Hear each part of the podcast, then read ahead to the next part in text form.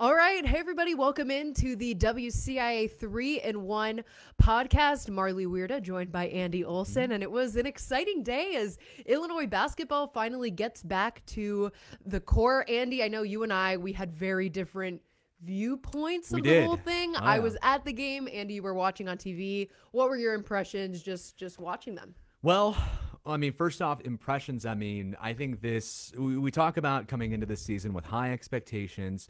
Uh, we know that this team definitely had those coming in. We did an entire 30 minute special about this being the most anticipated team in more than a decade.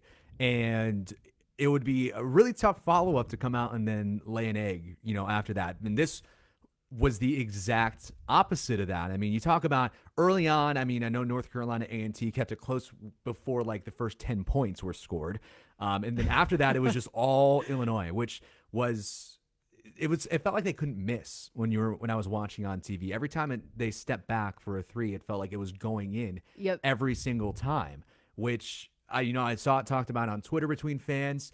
You know, it doesn't matter that it's North Carolina A and T. You're supposed to beat North Carolina A and T by 62 if you're going to be a top 10 team. So I think that this was as good as a day as it could have been if you are expecting this team to go deep into March and into April. So um, that's what it looked like from my perspective. Marley, I know you were at the game, one of the 139 people, I believe, Oh, that got to be there. I mean, just what was it like for you? I mean, was it weird without fans? I know you've been to games before with the Orange Crush just Right. you know, out in full force. It, it was crazy. And I'm so sorry this is like your first Illinois basketball season that you're experiencing. But That's I guess, okay. you know, you're kind of in the same boat as, as the freshman here. But um no, it, it, it was really interesting. You know, you walk in and there's like no one there. It's empty. It's quiet. Obviously they had, you know, some music going, so it didn't feel all that weird, but uh just the fact that this would have been a packed house Mm-hmm. and people uh, you know it would probably would have been a sellout for all the hype that was surrounding this Illinois team for them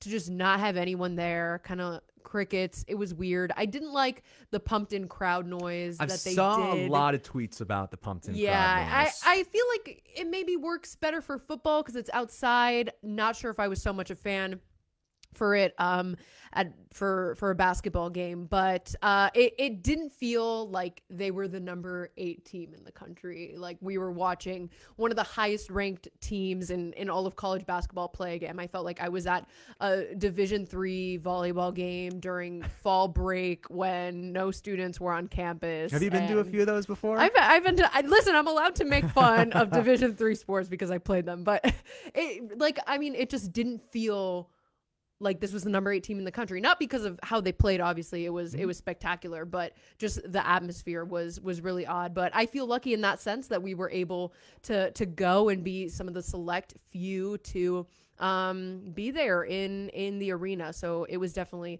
a pretty cool experience andy i gotta say. Um i'm excited for you to to get your turn at it and see you know how how it's gonna be. But uh, definitely very interesting, but uh, a great game nonetheless. Uh, I was really impressed with Adam Miller and kind of going back to what you said, Andy, about just them not missing, especially shooting the game. Sometimes it's it's difficult when you're paying attention to whatever what you're filming mm-hmm. because you're not so much absorbing a lot of the game. I almost just felt very robotic. It was like, okay, kick it out, here we go. All right, I was just following it. I was like, okay, you know, it became robotic when I was filming. Mm-hmm. I was like, okay, this is this is good. This is the kind of performance that that you want to see. But yeah, going back to Adam Miller, he really really impressed me. I didn't think he was going to come out of the gate um that strong. I'd never seen him play in person before. I know some I know um our sports director Brett Barons has has seen him play in high school and you know, he won a, a state championship um with Ayo a couple years back, but I was I was very impressed. What did you think of of Adam Miller in his debut? Well, I mean, I thought, I mean, what a debut. And honestly, before I get into my Adam thoughts, we do have a question here from Mary. I'm, Oh, I'm sure. keeping track of the Facebook comments. Mary wants to know what the score was. It was 122 to 60 against North Carolina A&T. Joel uh, chiming in as well. If they play like that against top tier teams in a national championship, is not out of the question. You're right, Joel. If they can do that against every I team, agree. that that is totally in question. Keep keep the comments coming. We'll read through a few of them. Well, Uh, but if we but open through the chat from there, we can um, see people can on that as Twitter well. as well. I don't know. live know. shows, people. So many people Uh, but on Twitter. Yeah. Adam Miller, I mean, I did the story for the Your Illini Nation tip off show. If you haven't seen it yet, it's on WCIA.com right now. Um, his relationship with Andre Curbelo. It's the first time since 2010 that Illinois has had two top 50 freshmen coming into the team at the same time. So I think that is what just made Adams' debut so interesting because he made the starting lineup. And I thought that could be the case going into the game. I didn't want to, you know, bet on it or anything, but I thought that three spot he had like a, a strong chance at, Right. at getting. And then coming out, hitting the first point of the season for the team, hitting another three before anyone else had a chance to score, and then going off for 28, you know, breaking the debut record. It was like he couldn't miss. He was as advertised. I mean, he was coming in out of Chicago, you know, hometown of Peoria, but playing at Morgan Park High School with Ayo, Yeah. where they won a couple of championships. You know, it, it is as advertised with Adam. And of course, not every game is going to be like that. I mean, Brad talked about in preseason Zooms that you're going to have days where the ball's just not going in, but This wasn't one of it those was days. the exact opposite of one of those days today. So, Adam, if he continues playing like that, I was thinking about like where is this guy going to go in the NBA Right. draft if he keeps playing like that? Is he going to come back for year two? And clearly, it is way, way too early to be thinking about those things. But this is just you know one of the pathways that that he can take in his career, and it's going to be so exciting, you know, seeing him continue that. Yeah, and not to compare him to Ayo because I think they're going to get that a lot this season, and just because they went to the same high school, that- it's going to happen. Yeah. They're both guards; they're going to get compared against each other. But I think his debut far surpassed Ayo's debut, and see the kind of player that Ayo has grown into. So, uh, bright future certainly ahead for Adam Miller. He was ten for twelve for field goals, six for eight behind the arc. That that- is incredibly That's impressive. what people were talking about coming into this year was if there was one weakness, it's that, you know, their best three point shooter was no longer with the team. And you, you talk about where that kind of production is going to come mm-hmm. from because in modern basketball, you need to have you need to rely on the three ball at least a little bit. You know, that's going to get you more points than just, you know, pounding inside. Mm-hmm. So finding that in game one, breaking the, the school record for three pointers in the game. We haven't even mentioned that yet. 17 for the entire team.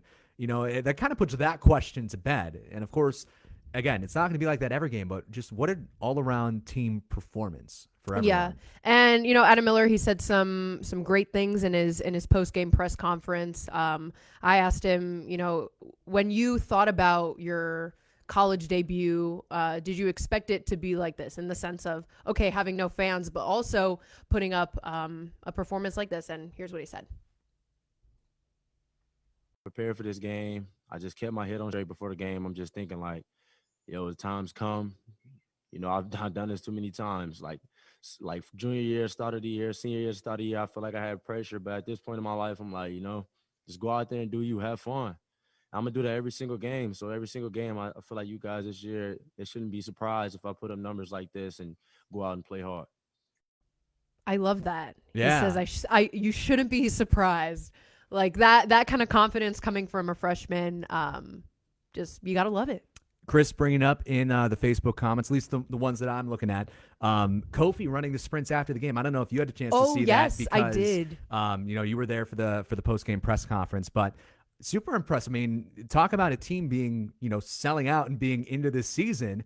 I, that kind of proves it when you're you know practicing and still running sprints after the game. Mm-hmm. Uh, that's just a different like level mentality that hasn't been seen in a while. I Yeah. feel like. And and Brad Underwood has talked so much about the culture and building this team. And uh, earlier in the year, uh, before the season had started, you know, he said the, the culture is where I want it to be right now. And I think that's so important for a program because when you're a new head coach and you're you're coming into a team, that the first couple of years is just that building the culture. Now that he has all these guys that are that are bought into that, it makes it so much easier for him to just coach on the court and focus on that as opposed to everything off the court or in practice when you're trying to to build um that culture and kind of I want to bring up as well um the defense because uh obviously there's going to be games where these shots don't fall. This might not happen. It, it could, but this kind of percentages these percentages might not happen every every game and uh there was one point it was in the the first half of the game. It was 9 minutes where they had kept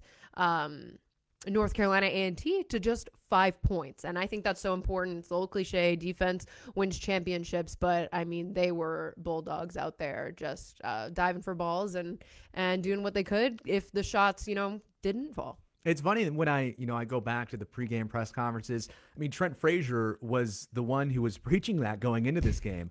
You know, he was the one who really talked about that they're not overlooking North Carolina A&T and that the defense would have to be, you know, the thing that carries them in the game. Mm-hmm. The offense could have carried them as well, but it oh. was nice to see the the defense, you know, pick it up as well. And Trent not having the best game, you know, statistically, you know, if you're just looking at the stats, because mm-hmm. stats are mostly offense, but only six points, but you know, able to make a true impact on the game. Um, I feel like his production and just presence out there was super important to the team, and Da'Monte as well had a terrific yeah. game.